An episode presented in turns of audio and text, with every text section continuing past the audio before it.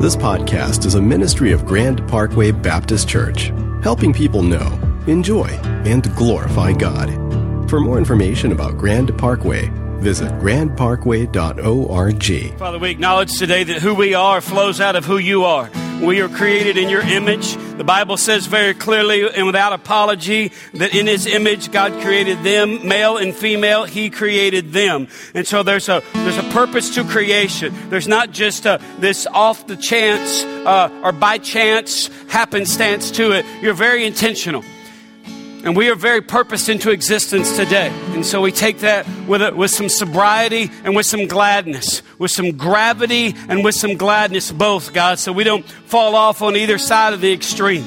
So we're not here today as activists. We're here today to increase our understanding of what it looks like to be the people of God in a culture that is going further and further away from the light and into darkness. And they're doing that not because of their own choice, but because you are the God who, when we exchange the truth of God for a lie and we worship and serve creation instead of the Creator, you give us over to do things that ought not to be done.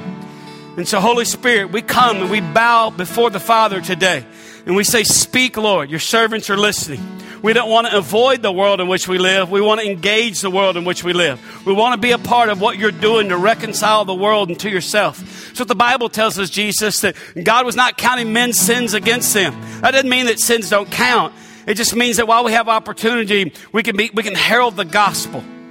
And so, God, I pray that you would equip us to further participate in what you're doing to redeem the world this morning from your word, Lord, and by your spirit. We ask these things in Jesus' name. And everyone said, Amen. If you got a Bible, I invite you to take it and open it up to Exodus chapter 3. And I understand we have some special guests with us, a Pine Cove staff. Where are you? Are you here? There you go. There you go. Don't make noise. I'll come out there and slap you, okay? Uh, I just like to say crazy stuff to the visitors.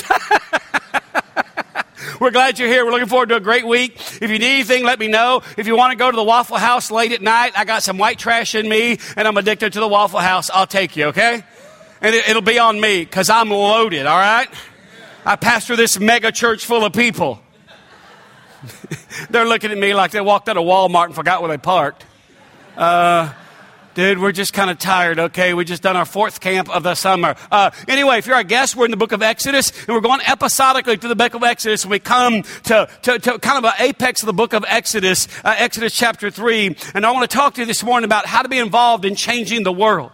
How to be involved in changing the world, because if you're not careful, the older you get, the angrier you get, and the more you shake your fist at the world, and the more you withdraw from the world. But as Christians, the Bible calls us, and God, you're God's agents of redemption in this culture, he says in Philippians, hey, you, you, you shine like stars in the universe uh, as you hold out the word of life in the midst of this crooked and depraved generation. And if the, the, the circumstances of this past week and the Supreme Court decisions of this past week don't magnify that all the more, but look at me. Don't go home and narc up on Fox News and just get angry. That, that's not going to make you more redemptive. That's going to make you harder to listen to. You hear me? I just came from doing youth camp. I've been slapping fools all last week. That's where I was last Sunday.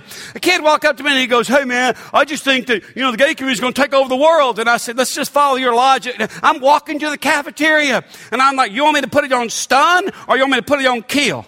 And the guy's like, bring it, man. I'm not intimidated.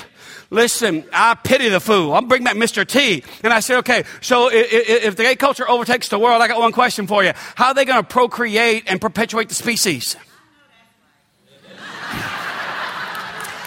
And we're walking to the cafeteria. And the guy stops and he says, what, what, what, do you mean? I said, the cultural mandate of Genesis 1, God says to Adam and Eve, who he made male and female. It's kind of like y'all trying to correct God's flawed creation. But how are you going to procreate? Because he says, hey, be fruitful, multiply. You know what that means? Let me explain it to you, son. No, I know what that means. How are you going to be fruitful and multiply? You can't because it's not natural. I ain't hating on anybody. I'm just telling you, once you get it your way and you rule the world, you're one generation away from extinction. So you go back to your cabin and bring some better logic and bring a ding dong or some Twinkies because I'm hungry, okay? Get your mom to make some cookies. You're a scarecrow coming to a bonfire. You're bringing Kool Aid to a gin party, okay? So get away from me. And so, the, hey, the next day, he wasn't, this is what I mean by engaging the culture. Don't put your kids in private school and say, oh, we're going to escape from the world and buy land out in the country and grow our own vegetables. No, we cannot withdraw and let the world go to hell. We don't get to do that. And so this is a great place to be in Exodus chapter 3. We talk about how to be involved in changing the world. Exodus 3 verse 1. Now Moses was keeping the flock of his father-in-law Jethro, the priest of Midian. Let me stop right here. This is the Moses, because the first two chapters of Exodus uh, took 400 years to unfold. Do you realize that? And the rest of the book of Exodus, starting in chapter 3, all happens in one year time. 400 years, a lot of historicity, and now God gets involved and things get going a little faster. It's like the roller coaster clicking up the hill. Click, click, click, click, click, gets to the top. All of a sudden, things begin to move. Moses, and the Bible says now Moses was keeping the flock of his father-in-law Jethro. Moses could, I ask a question. We'll just play a little honesty game. I never do this, Pine Cove people, so this is just rare. How many y'all look back in your past and you got something in your past that you think that wasn't my best moment? I kind of hope no one ever finds out about that. If you got something like that in your past, let me see your hand. Hold it up.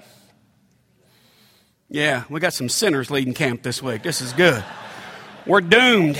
Yeah. Well, this Moses that the Bible talks about, by the way, Moses had killed a man, buried him in the sand, and he was ruled by fear. That's how he takes off to the wilderness. He meets a woman in a well, defends these women's honor. They take him home to their dad. And the dad says, Hey, you seem to be a man of integrity and, and, and honor. And he, and he stays there and he gives him one of his, one of his daughters as his wife. So Moses is living in the far side of the wilderness. He's got a past that he's afraid is going to come, that, that the winds of sovereignty are going to blow the sand off of, off this dead dead body and, this, and, and who he really is is going to come out.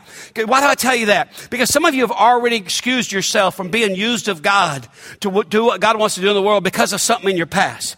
Here's a great thing about redemption. God has the power to take that which you are humiliated of, the thing that you cannot seem to forget. God can't remember. And he says, I want to use you. Don't, don't, don't write yourself off. So Moses, the murderer, the person that's ruled by his fear, Moses was keeping the flock of his father-in-law Jethro, the priest of Midian, and he held and he led his flock to the west side of the wilderness, and he came to Horeb, the mountain of God. And the angel of the Lord appeared to him in a flame of fire out of the midst of a bush. He looked, and behold, the bush was burning, yet it was not consumed. And Moses said, I will turn aside to see this great sight, why the bush is not burned. Now when the Lord saw he turned aside to see, God called him out of the bush, Moses, Moses, and he said, Here I am. And then he said, Do not come near. Take your sandals off your feet, for the place on which you're standing is holy ground. And he said, I am the God of your father, the God of Abraham, the God of Isaac, and the God of Jacob. And Moses hid his face, for he was afraid to look at God. And then he said, I've surely seen the affliction of my people who are in Egypt and have heard their cries because of their taskmasters, and I know their sufferings, and I've come down to deliver them out of the hand of the Egyptians and to bring them up out of that land to a good and broad land, a land flowing with milk and honey, to the place of the Canaanites, the Hittites, the Amorites, the Perizzites, the Hivites, and the Jebusites. And now behold, the cry of the people of Israel has come to me, and I've also seen the oppression with which the Egyptians oppress them. Come, I will send you to Pharaoh that you may bring my people, the children of Israel, out of Egypt. But Moses said to God, Who am I that I should go to Pharaoh and bring the children of Israel out of Egypt? And he said, But I will be with you. And this shall be the sign for you that I have sent you. When you have brought the people out of Egypt, you shall serve God or worship God on this mountain how to be involved in changing the world involves four things that rise out of the text this morning. Number one is stay curious.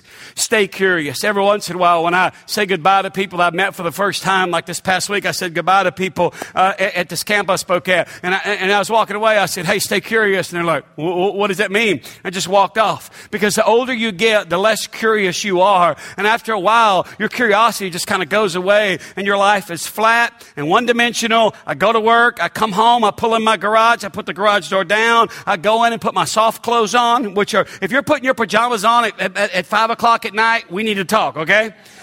I, I got a friend that calls them her soft clothes. My wife, and she says, oh, I put my soft clothes. I'm like, it's 4.30 in the afternoon.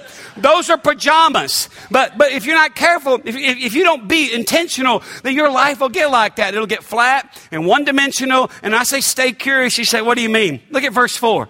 This bush catches on fire, and Moses kind of looks. It's one thing to look and observe, it's another thing to go over because the, the, law, the, the, the laws of nature are being suspended because this bush is on fire, but it's not being consumed. And Moses looks, but then the Bible says he goes over to take a look. And look at verse 4 in your Bible. Bible. Look at what it says. And when the Lord saw that he turned aside to see, when the Lord saw that he turned aside to see. In other words, when he interrupted what he had, had going on to go over and see what possibly may be going on over here, God said, I got somebody I can work with. Why? Because this cat is still curious. Let me give you some questions to think about on the drive to work tomorrow. Are you, what, what are you curious about these days? What, what, what, what kind of, what kind of makes your brain itch in a way that you're kind of like, you know what? I, I want to think about that some more. Because I think we've lost curiosity. Matter of fact, Albert Einstein said this. He said, it's a miracle that curiosity survives formal education. I wasn't a disruptive, misbehaving kid in, in school. I was just curious. That's my new understanding this week. Because, like, I would be in class in third grade and they had recess at different periods, and I didn't know what the gift of prophecy was, but I knew they had a strict sense of injustice because there were people outside on the playground and I was in class. And I couldn't take it. I would just stare out the window, and my teacher, Miss Acker, would say, Neil, pay attention. I was like, but why they get to go outside? It's not our period yet. Why not? I got sent to the office at least twice a week in the third grade. So much so that Miss Garrison, because they, they, they, didn't really want to whip you back then, but she would, uh, because it's old school, she would get a list of things for Neil to do because she knew I was coming. I would sharpen pencils. I, this was so long ago, they didn't have copy machines. They had a lithograph machine. That round canister thing you put fluid in and you crank the handle. I got to run that bad boy. I felt like Stephen Jobs inventing the Macintosh. I was in there. My friends go, what'd you, go, what'd you do? Because they thought I got in trouble. I was like, dude, I'm changing the world. I'm like Eli Whitney. I got interchangeable parts down there. I'm making stuff. Y'all are sitting in class watching people swing on swing sets. I'm down there where the teachers are. And they're like, wow, I wasn't a bad kid. I was just curious. Yeah. Yeah, you say, I, I, I, I don't know what you mean. Let, let, let, me give an example because I promise you, God is looking for people who are still, cur- still curious, who look at the world and kind of go, and by the way, the kid that came up to me on the way to lunch came up to me and said, Hey, can we, can we, can we have lunch tomorrow? Can we talk? Oh, yeah. I'm, I'm not mad at you. I just, I just think that dialogue is an essential part of spiritual formation. And when, in the age of email and text and Twitter, we don't have dialogue. We just kind of throw little, little, little, verbal darts at people and then get back in our house. And I'm like, man, you just keep talking because I think I want to learn from you. And if you're open to learning from me, I, I want to learn from you so we can talk every day this week at camp. And every day he'd come up and go, you know what? You made me think about some things. And I would say, stay curious. He's like, why do you keep saying stay curious? A, because I know it frustrates you, but B, one of the best ways to grow spiritually is to stay curious. Allow me to demonstrate. Back in 1991, a man named Ho Khanh was walking in the air around the Laos Vietnam border. Uh, and he was just walking and he knew, everybody knew there was a cave. I'll give you a picture of it here. There was a cave there. Everybody knew, but no one would go in because in that cave right there, they could hear this roar coming out of it. And the locals were afraid that some God lived in there and he was angry. And so they were kind of like, man, I ain't going in there. And so in 1991, a guy named Ho Khanh said, you know what? What, what captured his imagination was, was the foliage right around the opening to the cave was moving. The wind was blowing it. Here's the beauty and the power of curiosity. He realized, hey, where's that wind coming from? If that's a cave, if it's just a hole in the side of a mountain, that wind can't be coming out of there. But there's got to be another source where the wind's getting in there. And so Ho Khanh in 1991 walked into that entrance and kept walking, and this is what he found. It's known now as Hang Son Doong. It's the largest cave in the world. And a couple months ago, it was on Good Morning America. If you saw the lady, it, it, just goes on and on. It's got its own ecosystem. This is me and some of the staff. We're on a staff retreat. That's where we went. Thank you for paying for that, by the way. Uh, and, and, and it just goes on. It's got two forests. It's got a raging river that runs through it. It's got some of the world's largest stalagmites anywhere in the world. It's got cave pearls. That's our children's pastor. Just reclining. All of this came into be, by the way, because one man got curious. He pushed past his fear and said, Hey, there's a burning bush, but I'm going to go over there because the laws of nature have been suspended. I'm going to go over there and check this out. And boom, a whole new world opened up. For this man in 1991, he named it Hang Son Doong, which is big mountain, uh, uh, excuse me, big river cave. Uh, but for Moses, he walks over in the story of redemption and God reconciling the world to himself. God says, I got somebody now. Why? Because Moses was curious. Let me just give you what I call the fruit of curiosity. Four things. Number one, it promotes exploration and discovery. It promotes exploration and discovery. Here's why you got to stay curious. Whether you're seven or you're 77 or you're the age of my friend Gracie uh, and, and you're curious about things, the older we get, our curiosity just kind of gets worked out of us. But curiosity, it, it, it, promotes a sense of exploration and, and, and discovery. What do you mean? I'm old now, uh, uh, and, and, so I don't watch a whole lot of TV. I like, well, like today I watch the golf tournament because that's God's will, uh, and, and, and, I watch 60 Minutes on Sundays because I'm an old man and I'm into that. Uh, and now I have the National Geographic Channel, uh, and I watch it religiously. My new favorite show is American Genius, and so I just fill up my DVR because basically it's a story about. I watched one last night about Stephen Jobs and Bill Gates and their competition and this, that, and the other. And when Apple was at the bottom and about to go bankrupt, Stephen Jobs called Bill Gates and and borrowed $130 million.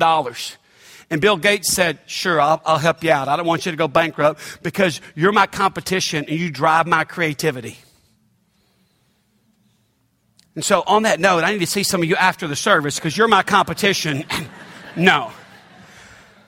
But the one, the one that fascinated me, you said, what do you mean that, that curiosity promotes this sense of discovery? I watched one on the story, the rivalry between Colt, the guy that involved the Colt revolver, and the Wesson brothers. Uh, and, and, and you probably knew this. I didn't. One of the Wesson brothers was on a ship. And he was watching the captain, you know, at the helm, and he was steering the ship with this big wheel. And that's where he got the idea for the cylinder for a six shooter revolver. And it changed the Mexican American War.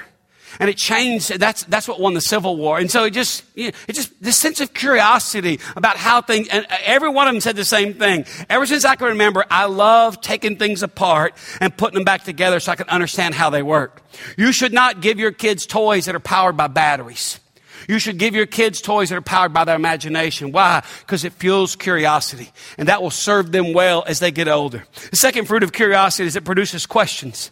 It produces questions. We're trying to teach answers while the world's asking questions. Third fruit is it, produce, it produces persistence. Persistence. Because you can't stop until your curiosity is satiated. So by staying curious, you're, you're, you're engaging the best parts of you to, to kind of push through just the, the, status quo and kind of see, hey, I, I wonder about this. And what if we did this? What's the, here's another question I want you to give you. What's the best question you could ask yourself right now in your life? What's the best question you could ask yourself? Like I had lunch with a friend of mine on Friday and I asked him, I said, Hey, at this point in your marriage, has your wife got a better chance of being bored or being overwhelmed? And he's like, Well, I think maybe both.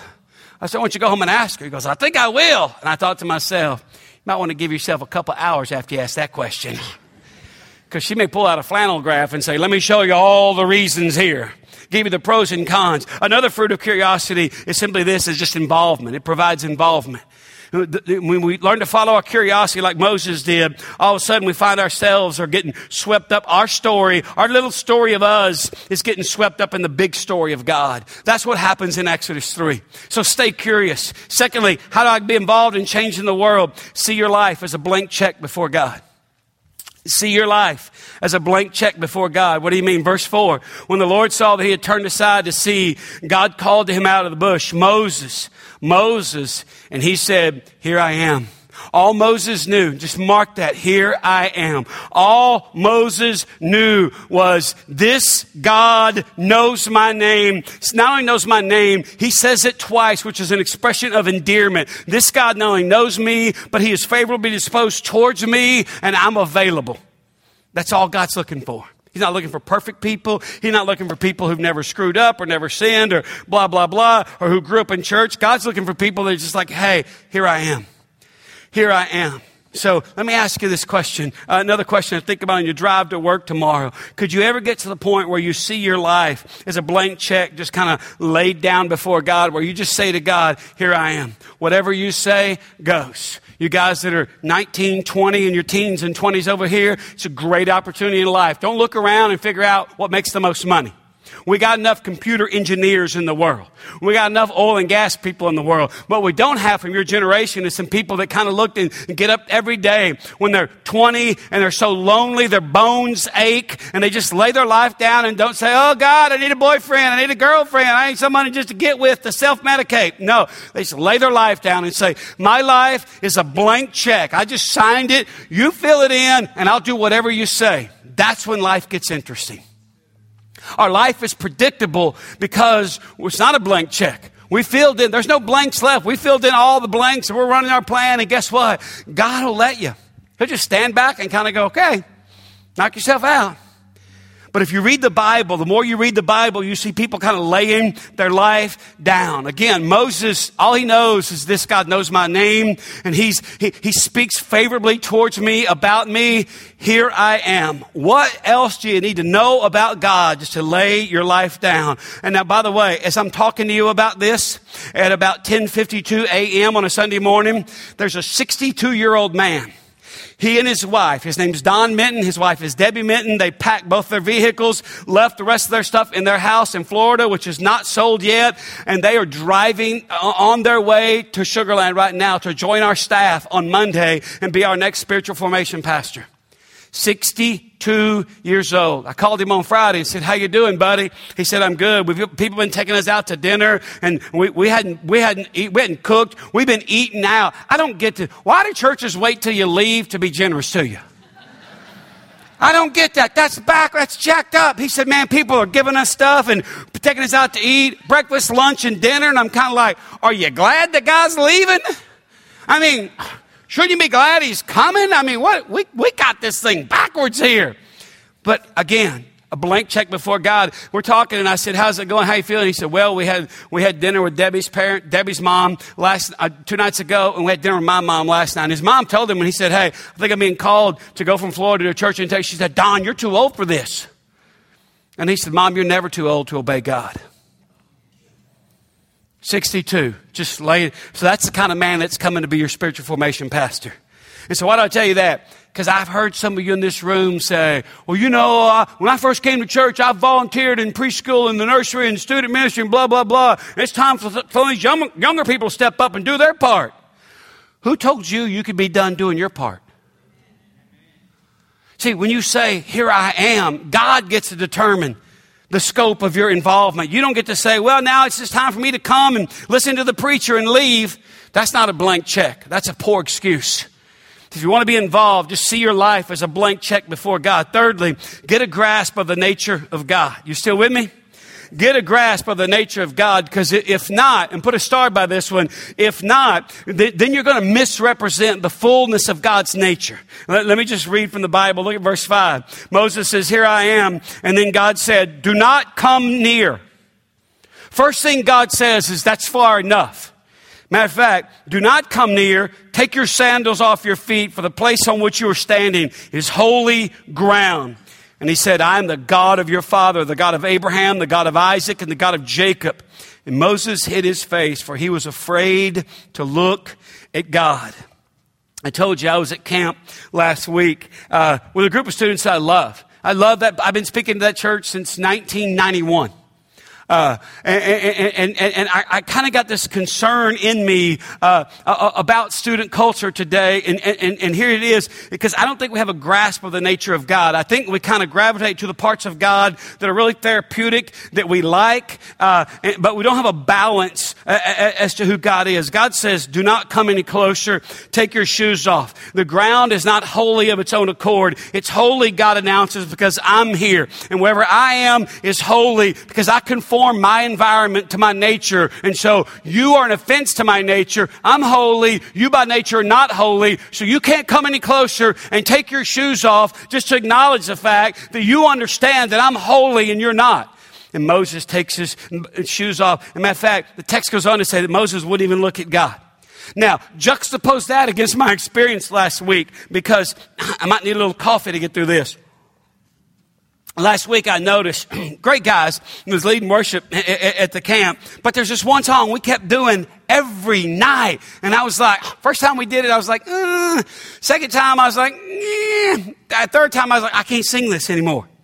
Because it crystallized for me. And here's what we would say. And the students seemed to know it because, I mean, when the first lick on the guitar, they would start getting their worship bob on. I, I didn't know if I was at an Eminem concert or Lil Wayne or whatever. I was like, what is this? Can you imagine Fanny J. Crosby doing this? This is what we would say. This is what I mean by an overemphasis on one aspect of God's nature and a total disregard for the terrible aspect of God's nature. And I said terrible. I said, by the way, someone reminded me after the first service. Uh, any, any you, you ever heard of the old Bible teacher J. Vernon McGee? The guy that has a voice like that. He would not let people call him Reverend because the root of the word Reverend is terrible. And he said only God should be revered like that. And that's what I'm talking about when I say he's terrible. I mean he's bad. I mean, it's just Moses wouldn't even look at him. We would sing this You are good, you are good when there's nothing good in me. You are love, you are love on display for all to see. You are light, you are light when the darkness closes in. You are hope, you are hope. You have covered all my sin. Wrong theological statement. Jesus doesn't cover our sin, he takes it away. So you could sing and say all this and still sleep with your girlfriend. This, this, doesn't, this, this doesn't limit you at all. You are peace, you are peace when my fear is crippling. You are true, you are true, even in my wandering. I'm not sure how God is glorified by us just saying, hey, I like to wander and sin and you like to forgive. This makes for a great relationship. And then we get to the course, and this is where the old man in me just kind of said, unamen.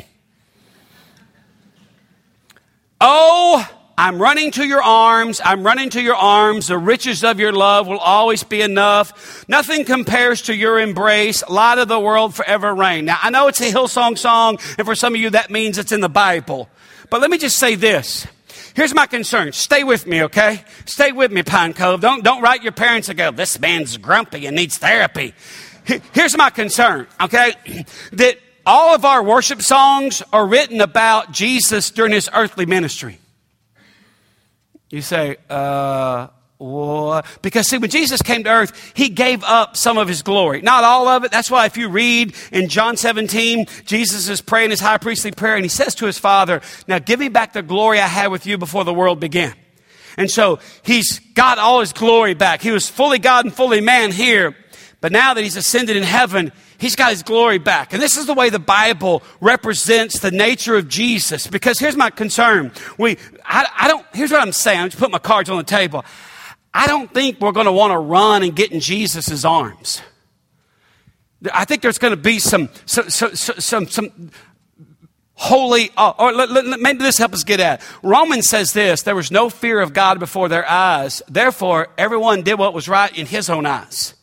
That's what happened in our country this week. There's no fear of God. And I don't mean servile fear like, oh, please don't beat me. I mean, I mean filial, father son, father daughter relationship. My dad's in his early 80s. And I go to his house and I don't talk much. He say, why? He's a bad man. And I say, yes, sir, and no, sir. I was talking to my dad on the phone about four months ago, and just in a moment of just whatever, I said, huh. And my dad went like Clint Eastwood, Gran Torino, get off my lawn. He said, What'd you say to me, boy? I said, Sir, that's more like it. In my mind, I'm thinking, I'm 50 years old, old man. I still got my real teeth and my real knees. but I know my dad. My dad would come cruising down here in his Dodge Ram pickup, and I'd wake up, he'd be on my front porch with a cane and a clown mask. You're going to disrespect me on the phone. I just, here's my concern is that we've got this over realized therapeutic view of God and lovey Jesus who wants to hug us, and we're going to run into his arms. And yet the Bible speaks of Jesus this way. This is Revelation chapter 19, verse 11. This is a picture of Jesus coming back. He says, And I saw heaven open, and behold, a white horse. The one set it on, and is called faithful and true. And in righteousness he judges and makes war. His eyes are like a flame of fire, and on his head are many diadems or crowns. He has a name written that no one knows himself. He is clothed in a robe dipped in blood, and the name by which he is called is the Word of God. And the armies of heaven, arrayed in fine linen, white and pure, were following him on white horses, and from his mouth comes a sharp sword with which to strike down the nations. And he will rule them with a rod of iron. He will tread the winepress of the fury of the wrath of God the Almighty. And on his robe and on his thigh, he has a name written King of Kings and Lord of Lords. Now, now, now, now, hey, let's don't go all, let's don't go to that extreme either and come like, yeah, Jesus come to kick tail. I tell you what. No, no, because hey, look back here. You still with me? Look, look in Exodus three. Look at verse seven. See, there's, there's always balance in the nature of God. Verse 7, then the Lord said, after God says, hey, don't come any closer and take your shoes off. then God says, I have surely seen the affliction of my people who are in Egypt and have heard their cry because of their taskmasters. I know their sufferings, and I've come down to deliver them out of the hand of the Egyptians and to bring them up out of that land to a good and broad land, a land flowing with milk and honey, to the place of the Canaanites, the Hittites, the Amorites, the Perizzites, the Hivites, and the Jebusites. Now behold, the cry of the people of Israel has come to me. God says, I'm not some hard hearted despot. The cry of the people of Israel has come to me. If you got kids, remember when they were a baby? And you had to let them cry it out? Remember that mom where you had to not go in there and get them every time? We set a timer in my house. Started off two minutes, five minutes, 10 minutes, 15 minutes. Finally, we got up to an hour. We let our children cry as babies for an hour. And I remember one day my wife, as I couldn't find her, went back. She was sitting on the ground against the door to the nursery waiting for the timer to go off. And like an idiot, when the timer went off, I reached for the doorknob. And my wife yanked my arm out of its socket. This is a prosthetic, you can't tell. Because I was thinking, I'll go in there and pick the baby up. No, no, no, not on Marcy's watch. Girlfriend ripped that door open, and I mean, just been tears flowing down. Madison was crying. She was crying. I was walking away. I don't want any part of that. and I walked by 15 minutes later, and Madison was sound asleep in her mother's arms. And my wife was going, just patting her. Baby sound asleep. And I just, it was so holy, I just pulled the door to. So why do I tell you that? Because I don't want you to think, oh yeah, God's terrible. He's brr. No, no, no. There's balance. He says, I surely I've heard the cry of the people of Israel. It has come to me, and I've seen the oppression with which the Egyptians oppress, oppress them. See, there's balance. When I say get a grasp of the nature of God, you can't fall off the other side of the donkey. You can't say, well, we're too therapeutic, so I got to go over here and make God out to be angry so people will be scared. No, no, no, no. Represent the balance of God's nature so people will understand what God's really like. It's what Jesus says in John 1, or the Bible says of Jesus in John 1. It says, in the beginning was the Word, and the Word was with God, and the Word was God, and the Word uh, uh, became flesh and dwelt among us, and we beheld His, His glory as the only begotten of the Father. Hear this part. And what is the only begotten of the Father like? What is the only Son of God like? What is the highest expression of God's nature? So much so that Jesus would say, if you've seen me, you've seen the Father. What is He like? He's full of grace and truth.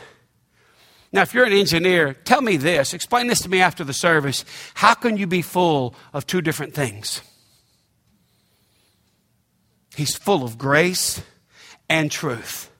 That's the mystery and the majesty of God. There's balance in his nature.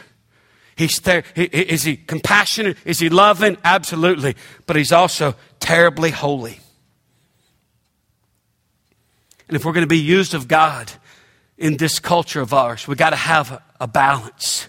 Fourthly and finally, look through the right lens. Look through the right lens. Because God says all this. He represents himself as a balance, which he's always been. And he says in verse 10, Come, I will send you to Pharaoh that you may bring my people, the children of Israel, out of Egypt. But Moses said to God, Who am I that I should go to Pharaoh and bring the children of Israel out of Egypt? Moses does what we do. He sees the promises of God through the lens of himself. It's like looking through binoculars through the wrong end.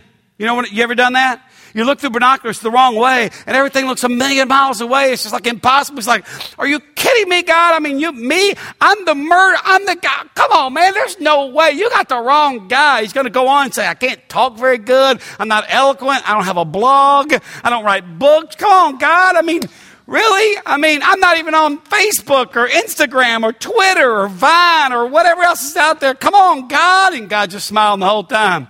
I am going to send you. Remember I told you the first two chapters of Exodus covers 400 years? 400 years. People have been crying out to God. And now starting in chapter 3 to the rest of the book, it all covers just one year. Let me ask you a question I want you to think about. You ever wonder if you're the answer to someone's prayer? Because Moses is the answer to 400 years of people who were oppressed and beat down. He is the answer to their prayers. And so sometimes when you're in a conversation and you're like, I should say this, but I don't want them to think I'm a bad person, just realize and embrace, hey, I might be the answer to this cat's prayer.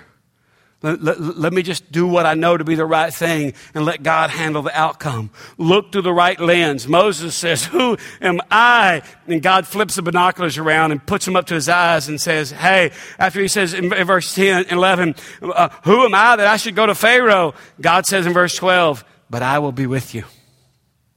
But I will be with you. And this shall be a sign for you that I've sent you when you have brought the people of Egypt you brought the people out of Egypt, you shall serve or worship God on this mountain. Notice how God just flips it in verse 12 and he says, I will, this will, you will. God speaks with absolute certainty about what is most uncertain and terrifying for Moses. He says, I will, this will be assigned to you, and then you will worship me on this mountain. I will this will, you will. I will, this will, you will. God speaks with certainty about that which, which frightens us the most, which the fear creeps in. Some of you need, you're in relationships, you need to end the relationship. And you can't because you don't believe that God says, I will. And this will be a sign. And then you will experience this. And we don't experience that because we don't believe that God, the God who says, I will.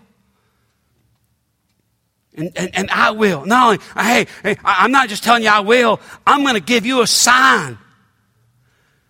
Last question I want to give you this morning is if God gave you a sign, just as a little reminder that, hey, I, I meant what I said, what would you want him to give you a sign about? Does that make sense what I mean when I say a sign? I will.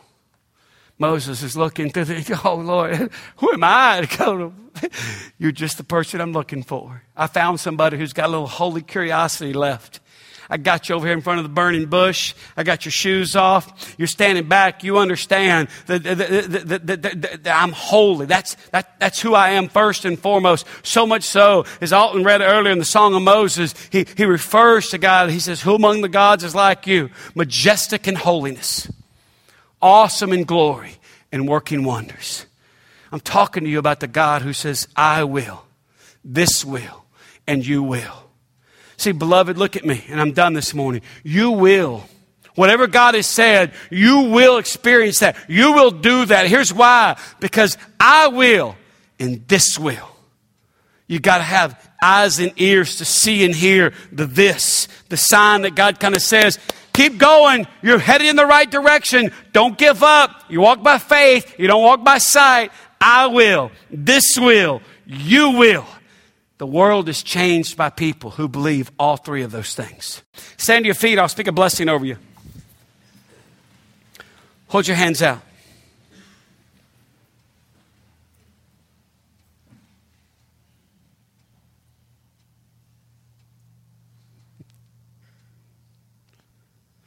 Your Father invites you to be a part of what He's doing in the world because He knows you and He trusts you and He's committed to using you.